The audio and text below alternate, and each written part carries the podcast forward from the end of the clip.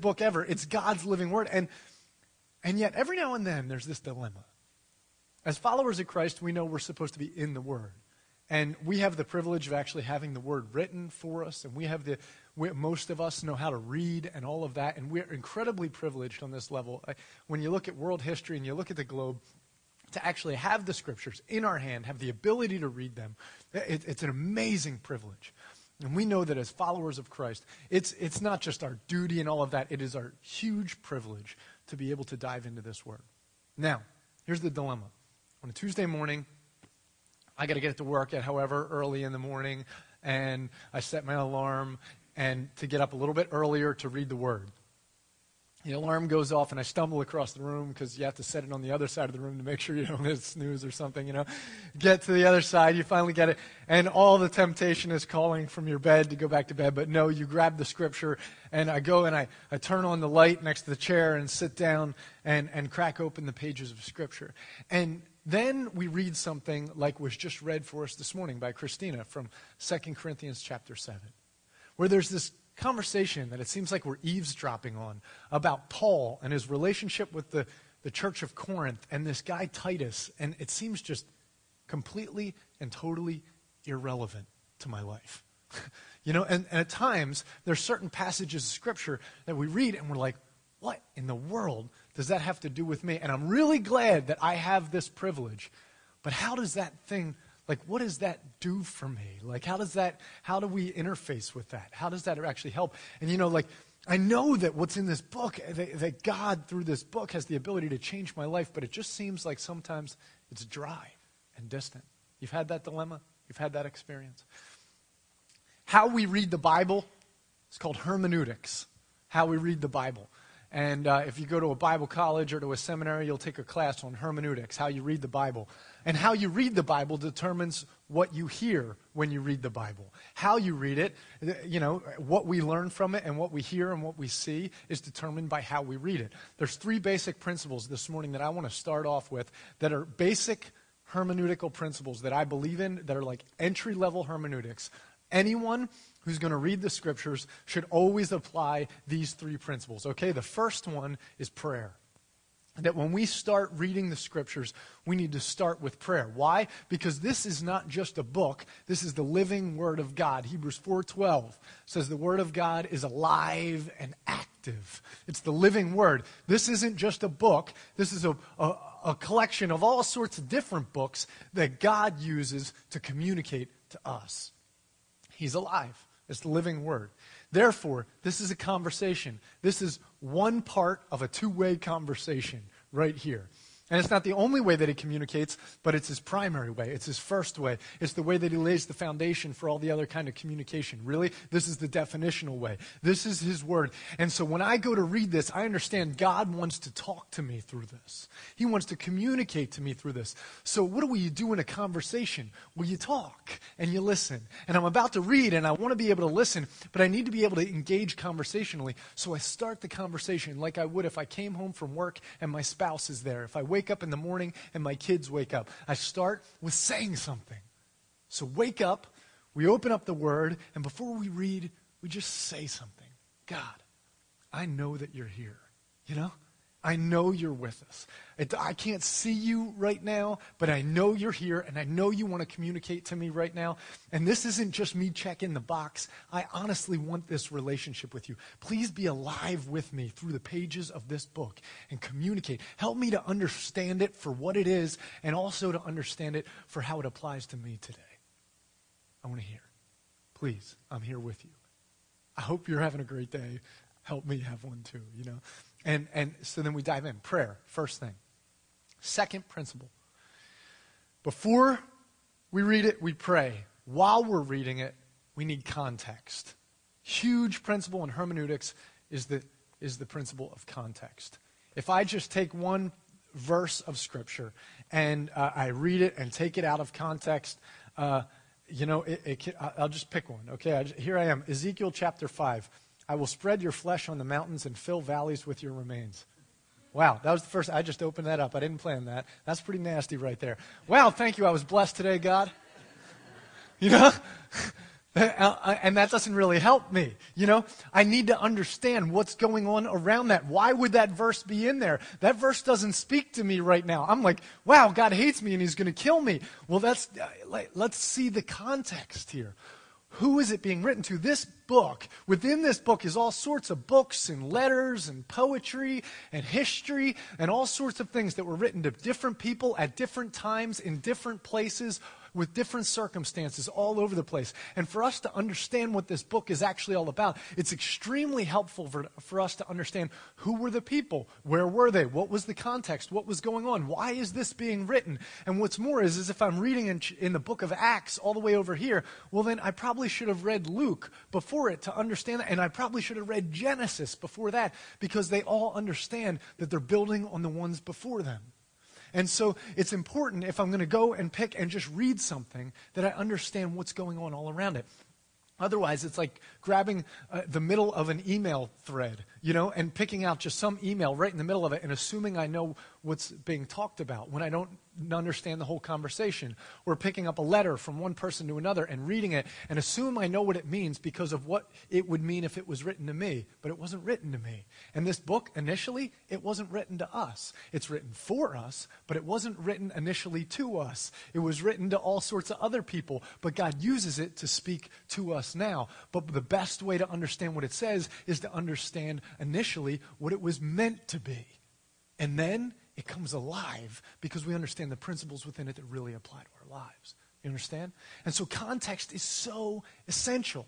We understand what's going on all around it so we can understand what this book is actually saying. So, first, we pray. Second, we understand context. Third, we worship.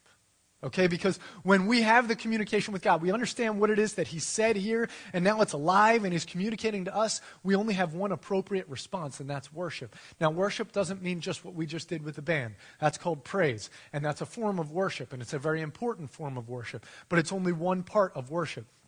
Worship is giving God what he is worth, putting him in his appropriate place and putting us in our appropriate place, giving unto him what he deserves. Worthship, worth worship. And so, what does God deserve? Well, He does deserve our praises. He deserves our song. He deserves our heart. He deserves all of that. He also deserves our respect. He deserves our time. He deserves us taking reflection and meditation over the things that He says. And really, He deserves our obedience and our submission. And so, one of the greatest forms of worship, one of the greatest responses of Scripture is we say, Thank you for your communication. Now I'm going to take it and I'm going to meditate on it and I'm going to let it just sink in and then I'm going to let it become a part of me.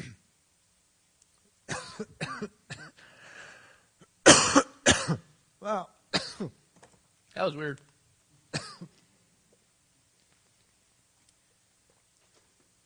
Those don't seem like words to choke on.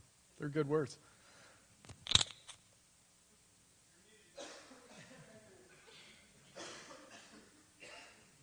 Got it. Good. Thanks. Yeah, so we worship in response. That was weird. And uh, our response to him is that we give him praise. We give him praise, we meditate on it, and then we allow it to become a part of us. Um, and he reigns as king. So, three principles prayer, context, worship. Why don't you say them with me? Prayer, context, worship. If we want the fullness of what this scripture is about, it's an important it's an important three principles to hang on to to help us glean the fullness. Now, the reason I did all of that is because we're uh, uh about to study the Second Corinthians chapter 7, which is one of those books, one of those letters, one of the chapters of a letter um, that when you read it, initially you might be like, what does that have to do with me? It's not like it's like some painful passage. It's just like, it's just kind of random out there about Paul talking about his conversation he's having with the Corinth church and, and kind of stuff that's going on. Why is it important for me to know all of that? And those principles are going to help us this morning. So the first principle is what? Let's pray. God, we thank you for your word. We thank you that it speaks profoundly to us. We thank you that your word became flesh and dwelled among us. We thank you that your word is written on letters, on pages that don't change. We thank you that you apply those principles to our lives. You apply that truth to our life. Thank you that you reveal your story and yourself through these pages.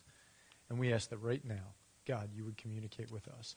It doesn't matter if there's a wonderful interpreter or a subpar interpreter. It doesn't matter if there's a great preacher or, uh, or the kind of preacher I like or the kind of preacher someone else likes. None of that's as important right now as the fact that your spirit be with us, communicating with us what it is that you want us to know. So, God, we just ask that you would be here with us and you would communicate with us right now and you would guide us into all truth. Uh, we thank you for the conversation time. In Jesus' name, amen. so, we prayed. Second thing is context. We're going to talk about the context. This conversation, it's the book of Second Corinthians. Who do you, this is a letter written from Paul to the Corinthians, right? now, uh, Corinthians, uh, it's actually a two part series here. Um, Second Corinthians, and it comes after the first book, which is the first part of the series. Anyone know what that is? First, yeah, you guys deserve prizes. um, so 1 Corinthians and then 2 Corinthians. And in the conversation between Paul and Corinth, something has happened. Now, I'm not going to go into a big thing about uh, the church in Corinth or the people of Corinth because we're not actually studying the whole thing of the Corinthians. We're just studying one chapter, but I'll give you a real brief. This is all you need to know is that uh, the, the, the, town of Corinth, the city of Corinth, is not a, a Jewish town, as many of the towns that we deal with. It's a Roman city, and it is a thriving metropolis along a major trade route, actually, convergence of a couple major trade routes. And the people of Corinth are like, this city is wicked. I mean, there is so much immorality. It's like if you take, you know, Vegas and Amsterdam, Sodom and Gomorrah, all that, it's one of those kind of cities where there's just all sorts of stuff going down. You know, uh, Steve, I think you mentioned Venice Beach last week, or before I left for vacation. I was talking about going to Long Beach Island, and Steve's like, well, at least you're not going to Venice Beach. You know, Steve's from California, and referred to it as like a modern day Sodom and Gomorrah. And like, this is what Corinth is just stuff running rampant. It's nasty, okay? Paul goes, plants a church there. And the way Paul usually plants a church is he gets a few people together, he wins them to Christ, gets them in a house together, they start worshiping together, having meals together, all of that, hanging out, and, uh, and then he moves on. He trains them and disciplines or disciples them for a few years, helps to create some form of leadership among them, and he moves on. His job is he's got to go spread the gospel wider and, and get the seed spread. so he does that. Well, he moves on from Corinth, and then word comes to Paul about stuff that's going on in Corinth. And what's going on in Corinth isn't good. There's all sorts of problems in the church. See, there's all these fractions. And the fractions are there's some people who are following Apollos, this other apostles, some who are saying they follow Paul, some who are saying they're, they're fans of Peter, and they're all about, and, and Paul's like, this is ridiculous. We're supposed to be followers of Christ. And we have all these little camps of people who are fans of this person and that person, and this thing and that thing. And what's more is, is then there's these people who are called super apostles who come in and they, they are great orators and they teach all this different stuff that's really exciting, but it's not even truth. And in the middle of it, it turns out their lives are getting totally sub-navigated by the enemy and they're living in ways that are completely inappropriate. And they're arguing about who's the better preacher or about what kind of theology, theological point over here. And in the meantime, the whole takeaway, the practical of their lives are not in submission to God. Their marriages are falling apart. There's immorality all across their church that's not being dealt with. They're not, their worship services are out of control and they're not actually worshiping appropriately. There's all sorts, they're just a mess, you know? And Paul hears about it and he, he gets upset, okay? And he gets upset appropriately.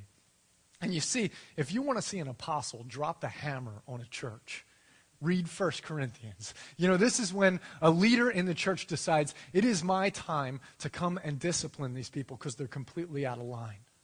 And so he goes point by point down the things they're doing wrong. He talks about their marriages. He talks about the person of immorality among them. He talks about how their worship services are functioning. He talks about their different gifts and how they, you know, this person's special because they have this gift and, and how all of that's just a bunch of junk and that what should be happening is the church should be unified around Christ. But instead, because they're all running after their own little things and they're not focusing on Christ, then because of that, there's all these different fractions. And what's more is, is Paul understands that he, as the apostle of this church, the planter of this church, the father, the spiritual father of this church, he's been completely disrespected by these people because there's a whole bunch of them who are like, yeah, Paul, like he's kind of a stick in the mud. He doesn't do stuff that's like as good. This guy over here is a better preacher, and this guy has this good idea, and all of this, and he's being disrespected, and he catches wind of that. Now, it's not that Paul's personally offended so much. If you would pick up the passage and read it, you could see Paul defending himself throughout the pages of Scripture. And you'd be like, why is this important for us to hear about Paul defending himself in his relationship with these people? And again, in our passage today, you kind of see that. And what's that have to do with me? But the reason is not because Paul needs them to like him. Paul's a pretty secure guy in his faith in Christ. He doesn't need their affections. What he understands is listen, this conversation isn't some guy who's been out of shape because they're being bad. This is a conversation between a parent and a teenage child who went off to college and is living in ways that are completely inappropriate and learning things that aren't okay, and they're buying in hook, line, and sinker and going their own way. And the parent is like, Yo, how did we raise you? You know, remember what we taught you? Hang on to it. Like, and when they, and when Paul sees how they're disrespecting him, he realizes their heart's in the wrong place. And he tries to get that relationship back, not because he needs to be caressed by their affection, but because he needs to, them to get back in line in order to get connected with God again, in order to keep them going the right way. So that's the context of the conversation with the Corinthians. That's what's going on with Paul's conversation with the Corinthians. He's talking all about his relationship with them and in the middle of that, he's talking about what it looks like to have a true faith walk. And, and he, the litmus test, the dipstick, so to speak, as to whether or not that's happening is partially how their affection and their respect for him. And so, all across the pages of these two books, you see him defending his relationship with them and then talking about what it means to really follow God. Okay, that's the, that's the context of, of 1 Corinthians, especially. And what he does, and you see it here in the first couple verses of our passage, he says this since we have these promises, dear friends, let us purify ourselves from everything that contaminates body and spirit, perfecting the holiness out of reverence for God. Make room for us in your hearts. This is what happens. Titus, who you hear about later in this chapter, you heard it when Christina read the chapter for us. Titus comes back and he says, Paul, you'll never guess what happened. You know that letter you wrote? Guess what? They actually listened to you. They actually listen to you. They're doing what you said. Their worship services have changed. Their marriages have changed. There's a lot of stuff that's actually changed. They're doing what you told them to do. And Paul's like, yeah, you don't hear his response, but my guess is Paul's like, wow, they actually listened to me, you know? And they, they, they did what I asked them to. But Paul actually, he responds with this thing where he says, now listen, that's not enough. It's not enough to just do what it is that I told you to do. You actually have to take it to the next level where you completely purify yourself and where you actually open your heart to me. You know? Where you're not just doing the thing because I said to do it, but you really open your heart for me. And you're not just doing what I tell you to do, but you're beginning to think and understand how this is supposed to work. When I um, played soccer at college, uh, you know, everyone, all the kids come from high school, and, and we're, it was a small college, and uh, we had a pretty good, pretty good squad for the size of our school and for the league that we were in. But it was still a small college, and um, but all the kids who come there, you know, they come from their high schools. And in high schools, each kid who comes to the college team is probably a star in high school. You know, and then you come to the college team, and now there's a bunch of guys who are pretty much at the same level as you. And you'd think that when you come out of high school, that you would have learned the kind of the strategy of the game, the philosophy of the game, how it works. But that's not really true. Oftentimes in, in high school, what makes someone excel in sports or in whatever they do is they're just individually very gifted. And so they naturally excel beyond the person next to them. It doesn't mean they actually know the strategy of how it all works. So you show up at, at, at college, and uh, coach, I remember first day, he puts these cones up. And in soccer, one of the philosophies of, the structure of how you play soccer is triangles. Everyone, the position, everyone's got to be in triangles all the time, and you pass the ball around the triangles. And the reason is you don't want someone just running straight up like this, because then you got to loft the ball perfectly to them and land right in front. Of a very hard pass. You want them coming across you so that when you pass the ball, they, they're catching up to it, and it gives you an angle to get to them. You also don't want them running flat across the field because you're not making any headway down the field. So you run on angles like this, and these angles form form triangles, and you pass around the triangles as everyone's moving around, okay? That's how it works. You're constantly in triangles. Well, coach shows up and he has these cones up, okay? And we're passing the ball around, and he says, Run to that cone, Deering. You know, run to this cone. And he's having someone else pass the ball as I'm running to that cone. And he's just having me run, run to this cone, run to that cone. He never tells me what he's doing. He's like, I'm going to teach you how to play soccer. And I'm like, I did pretty good. You know, I'm like, all right, you don't know anything. Run to the cone, you know? And so I'd run to the cone. And after a while, he, you know, we got used to these patterns of crisscrossing as the ball would come to us. Then he takes the cones away and he sets up some defenders. And he says, all right, now defenders, stay still, but run through this defender and run this direction and run just like I had you running through the cones. And so you start to learn these angles as you're running through someone. Oh, yeah, I passed the defender, here's the ball, and I'm turning and going upfield, and someone else is crossing here, and I pass it back the other way, and I'm starting to learn the philosophy. Then he says, let's have a scrimmage, you know? And so now the defenders are moving and we're actually playing. Now all of a sudden, the defenders know how this is going to work. So they jump the angle. And you have to learn how to readjust the pattern based on what the defense is doing. And then after a while, you do that so much, you stop thinking about triangles and you just start playing soccer because it's who you are. You know, it's, it's just in there. And this is what Paul's trying to get them to do in the Christian walk. He said, I told you to run to this cone, and you did it. Cool. You're finally listening to me. You know, that's great. You're listening to me. But that's not enough. I, I can't be there every time telling you what to do. You need to begin to eat, sleep, breathe kingdom of God. You need to think with Jesus. You need to have the Holy Spirit communicating to you. You need to be in this thing where the principles are at play and they're working. And in any given situation, you might be able to adjust and move in order to further the kingdom of God and stay connected to Him. You see, I don't want to have to tell you, run to this cone. I want to get you to a place where it's just part of who you are. I was working at Vanguard and, uh, I, I had only worked there for a year, and uh, we get our annual review. It was my first annual review, um, and uh, we had an, uh, an awesome boss. She was just absolutely spectacular. And uh, you, at the annual review, you have a 360 review. You know, you, uh, you review yourself, your peers uh, review you, and, your, and the person in authority over you reviews you. and so she was reviewing me, and she asked me, Hey, I saw in your where you're uh, reviewing yourself on you know how good you are at your work. There's an option of putting uh, you know uh, below average did what it was expected and excelled beyond what is expected. And she said what did you think? You know how did you do? And, and she said I, I saw that you wrote you thought you exceeded expectations. And i was like yeah i work hard man. I'm sweating all day. I pound it as hard as i can and I, and I go after it and i get it done fast and i do really well work. And she's like i think you did what was expected of you. And i was like ouch you know? And uh, and I was like, what's that about, you know? And uh, I'm like, seriously, I'm busting my hump. Like, I know I'm working extra hard. I could get this job done with a lot less effort, but I put in extra effort so I can get more of it done in a day than is expected of me. And she's like, yeah, but you're working hard, but not necessarily working smart. You know? And you're getting more stuff done for us, but you're not thinking the company yet. You know? And uh, see, the guy who I work with now was working with me then.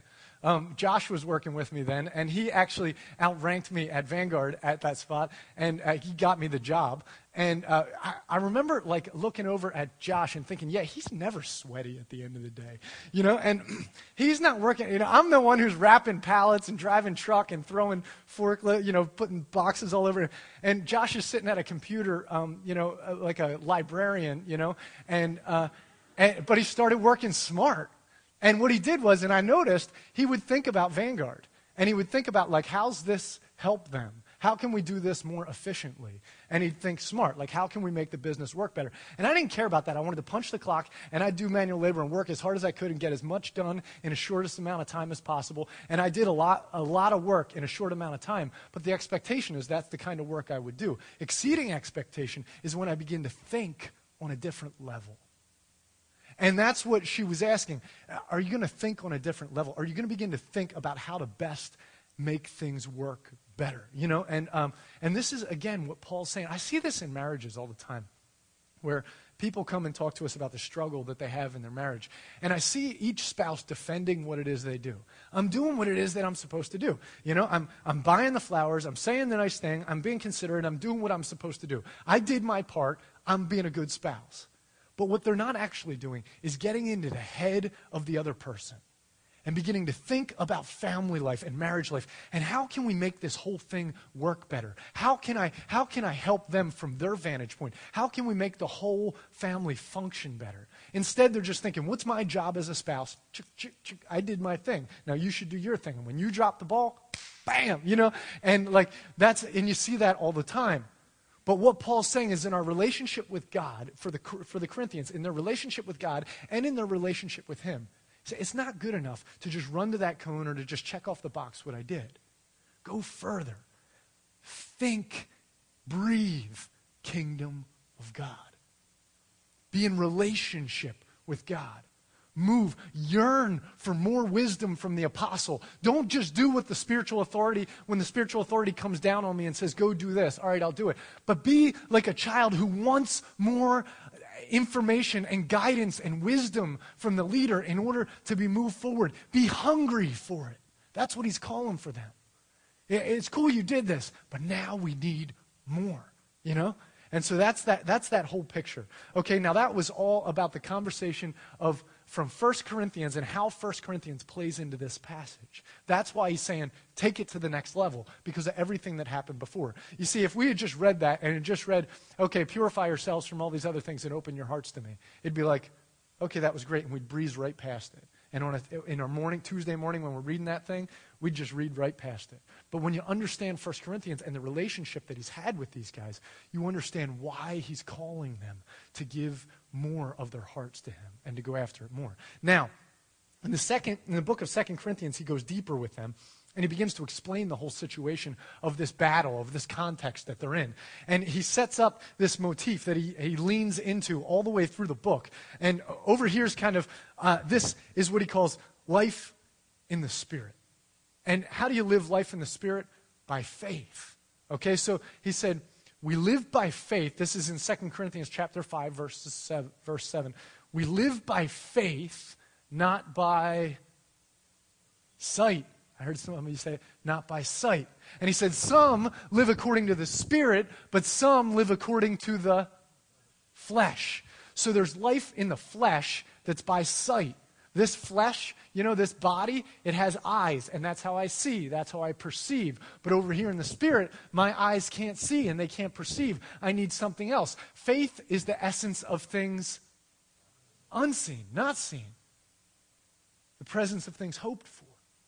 So the things that I don't see are over here in the spiritual world, and I need eyes of faith to see them. But over here is the physical world with the things that I can see. And he says, you know, you're in this struggle between these two things. And that's what he's talking about throughout this whole second book, because he's explaining when it goes to taking it to the next level, he's trying to get them to make the jump into the whole other realm, you know? And so he's trying to explain why he had to beat them up back in the day. I had to smack you because you're still living over here and you needed me to set up a cone for you because you can't see the cone on your own. You don't understand it yet.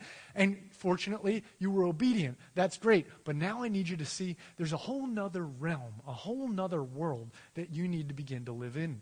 Live in, okay? And so what happens is we get all the way to this passage in 2 corinthians chapter 7 and, and i want you again to picture it's a tuesday morning you know and the, eh, or a wednesday morning whatever it is and you just got hit the alarm and, and you grabbed your bible and you pull out 2 corinthians chapter 7 and you already prayed and you say god guide me through this day and, and help me to uh, connect with you. And, and here i am and i'm going to read the scripture and, and i open it up and i read the first part of 2 corinthians chapter 7 Excuse me. And it says this Since we have these promises, dear friends, let us purify ourselves from everything that contaminates body and spirit, perfecting holiness out of reverence for God. Okay, God, I read it. You want me to purify myself from everything that contaminates, both the body and the spirit. Okay, what contaminates my body and my spirit? Well, I ate like garbage yesterday. I ate a lot of junk food and um, that contaminates my body. Um, I have other things that I'm involved in that probably aren't good for my body. I'll work harder today to try to get rid of them. What contaminates my spirit? I have this person at work who is absolutely um, pedunculous, and they, uh, you know, just can't uh, get their stuff straight, and they drive me nuts. So I get angry, and every time I get angry, I know it affects my spirit. So I need to stop being angry at them, and I need to stop eating this stuff. Okay, so now here I am, and I have these takeaways from God. This is what I need to work harder at today. Okay, and if that's what I come away with in my devotional life, what I've done is I've just skipped right to the practical application and decided now I got to work harder today in order to honor God. And honestly, for me, that's a pretty hopeless situation. Because can I change myself? I can't. And if I struggle with addictions that affect my body, and if I struggle with anger problems or whatever else, pride or lust that affects my spirit, yet another day that I woke up and read the scriptures and it told me I should do that differently. You know? And yet another day that I'm going to feel hopeless from reading the scriptures instead of hopeful because it just told me how I should live and I already know that I'm not doing that. Thank you so much that for this wonderful time in the Word, it didn't actually help me. But listen, this is what we missed. Did you see what we missed? The first five words. Since we have these promises. Since. Since is a really important word, isn't it? It means that there's something before it. Just like therefore, you know, Therefore, one of the hermeneutical principles is anytime you see a therefore, you ask, what's it there for? Um, you know, there, and uh, so a therefore, a because, a since, anything like that indicates that there's something before it. And so here, it just told me that I'm supposed to completely purify myself from all the stuff that affect my body and affect my spirit. But it didn't just leave me hanging. It said, since we have these promises. Since we have these promises. Well, what are the promises? That's the first verse in the chapter.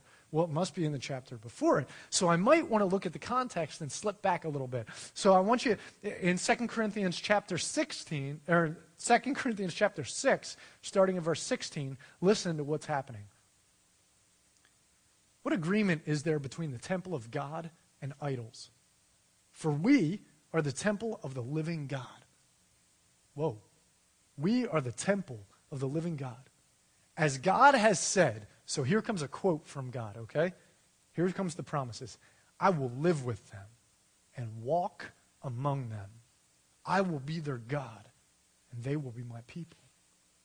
Therefore, come out from them and be separate, says the Lord. Now listen, touch no unclean thing, and I will receive you. You got to hear this promise right here. I will be a father to you, and you will be my sons and daughters says the Lord Almighty. That's a promise, isn't it? That should get you up in the morning right there. You know, okay, so I know over here that I'm not supposed to be doing this stuff that's harming my body and my spirit. But man, honestly, am I just going to man up another time today and try harder, you know, get more strength? Or am I just going to get depressed and, you know, be self loathing and hate myself? Or am I just going to say, forget it, I can't do it, and run to something else that's going to, you know, try to feed the emptiness inside? All of those things don't actually change me, do they? They get me focused inward and focused on myself. But when he says, since we have these promises, what are the promises? Over here in the spirit world, in the world of faith, I realize that the God of the universe is my dad. That he said he would be my God, and I would be his people. I would be his peoples, and he would be my God, and that he would come and walk among us. I mean, now the God of the universe, who has all the affections for me like a father does, walks with me. And no longer do I feel isolated over here saying, I got to do this thing. Now I'm inviting the presence of the almighty, profound, powerful God who created me to conquer these things in my life that I don't have the strength to change. And now, since we have these promises, now take it the whole way. if you have the eyes of faith, if you can see, then you know you have the strength through God to actually go after this stuff. See, what needed to happen is it wasn't, it'd be easy in reading this passage without understanding the context to think, I just got to power up and work harder, you know? But because of the context, what we understand is that it's not calling us just to power up, it's calling us to believe differently, to see differently. You know how sometimes you can only see certain things? And, and just like in this passage, you can miss, we, sometimes we jump right to, I want the effect, but I, I, I miss the, the cause. You know, I, I, want, I want the, to build the house, but I miss the foundation of the house. There's no power in just do this. There's power when, it's, when I see how am I going to do this. You know, and sometimes we skip when we read the scripture, we go right to the takeaway. All right, what does God want me to do? All right, here it is. This is what I got to do in my life. And we miss the whole profound, deep part that God is trying to whisper to us that changes how we view our lives, that gives us the strength to be and to do what it is that He's called us to. And over here, God's saying, you need to change. And Paul is saying to them, there needs to be a shift in your eyes. Remember that um, Elisha in the Old Testament? Remember this guy?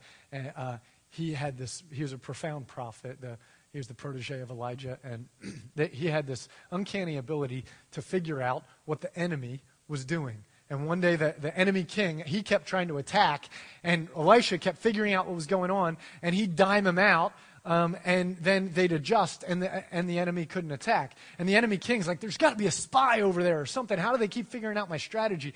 And eventually someone tips him off, and like, no, there's this prophet, and he knows what's going on. And the enemy's like, all right, this prophet's going down. So he takes all of his army, and he goes and he surrounds this town. I imagine it's like huge, bloodthirsty army coming after one dude. That's it. You know? And it's not like this whole other town's going to defend him. I mean, the town's like, what do we care? You know? And so, like, they're about to give him up or whatever. And Elisha's servant comes out of the house and he steps out and he looks around the hills and he's like, oh no. You know, and he like swallows his tongue and his heart's going crazy and he knows this is it, man. These guys are just going to do us in. And he goes back and he tells Elisha. And Elisha gets, gets down and he prays. And he says, God, allow my servant to see what I see. See, because the servant was over here in the flesh, seeing with his eyes. And what happened is, is God empowers the servant. So the servant comes back out and he looks up, and all around this army is the army of God and the army of God with swords and wings and whatever else the army of God has. I don't know. But this crazy army of God, the angelic hosts are all around him. And talk about a transition of mindset when before he was looking through eyes physical eyes of flesh, and instead, now he's looking through eyes of faith, and he sees the power of God. And when he sees the power and presence of God, his entire situation looks so different. And now, all of a sudden, he's not on the losing team, he's on the winning team. He's not sitting here as a victim saying that he can't change anything. Now, God's at work doing something, and he's on the winning team right now. You know, it just changed everything, not because he powered up and got stronger and tried harder, but because his eyes shifted and he saw the truth. And the truth sets us free. Chapter 6 was really important to understand those first couple verses in chapter 7, wasn't it? It's amazing how much the context changes things for us. There's one other thing, and I know we're, uh, we're, we're cutting it close here. What, there's one other thing, right in the middle of it. Paul says this. He says, Look, I, I, I got to read it to you. Verse 8 Even if I caused you sorrow by my letter, I do not regret it. This was the first letter where he was really rough on him. Though I did regret it, I see that my letter for you, I see that my letter hurt you, but only for a little while. Yet now I am happy, not because you were made sorry, but because sorrow led you to repentance.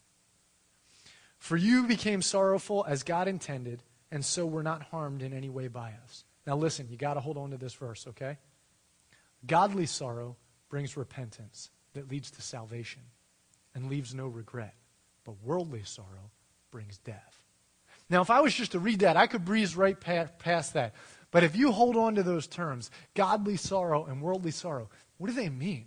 There is a wealth of information. There's a whole mine underneath of those terms and those words. What is godly sorrow? What is worldly sorrow? And if I want to dig in and understand what those terms mean, it's important for me to understand this whole context we've been talking about. And what we realize is that when Paul laid the smackdown on them and when he brought the heat, they changed. What does repentance mean? Change, to turn around, to change. And what he says is, if you're over here in the flesh, worldly sorrow doesn't actually lead to change. It leads to death. It's the perpetuation of the cycle. So if I'm over here in the flesh and I'm trying to do things better and I keep failing and I feel sad about it and I have this sorrow, I hate myself, I can't do any better, this person's better at it, this person's better looking, this person's more intelligent, I'm a failure, I can't do this, who am I thinking about right now? Me. I'm thinking about me. Am I getting more loving by the moment here? No. Godly sorrow changes me. Worldly sorrow just makes me more inward, more depressed, more despairing, not actually growing beyond it, you know? And so that's the kind of sorrow that's just like, I hate myself and I don't like myself and I'm disappointed with myself. And so now I either got to pride up and try to be better and, and puff out my chest, or I got to give up and have despair or whatever. But over here's a different kind of sorrow.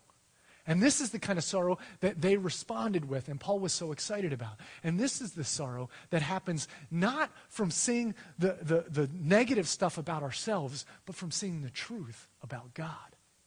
And when we see the truth about God, it puts us back in place. Eh, you see, godly sorrow is kind of like a good chiropractor or like a, a, good golf coach, you know, who puts things back in place. You know, like my swing was like this, and I was wondering why I wasn't hitting the ball well, you know, you know, straighten out that elbow, you know, lock it in there, keep it, you know, and, and I was doing something wrong, but in light of the goodness, I just saw what was wrong and where I was deceived and how I wasn't seeing things right. And now there's hope because this is actually can change and there's power for it. And what he's saying is, Corinth, listen, you're listening to these super apostles who are telling you to try this and try that and listen to that. Stop all that. Listen to the power of God. Look in the face of Jesus. 2 Corinthians chapter 3, he says, The veil is taken away, and we now behold the face of Christ, and we look face to face with him. And as we stare into his glory, we are transformed into his likeness with ever increasing glory. Because what happens is we're humbled. We're humbled.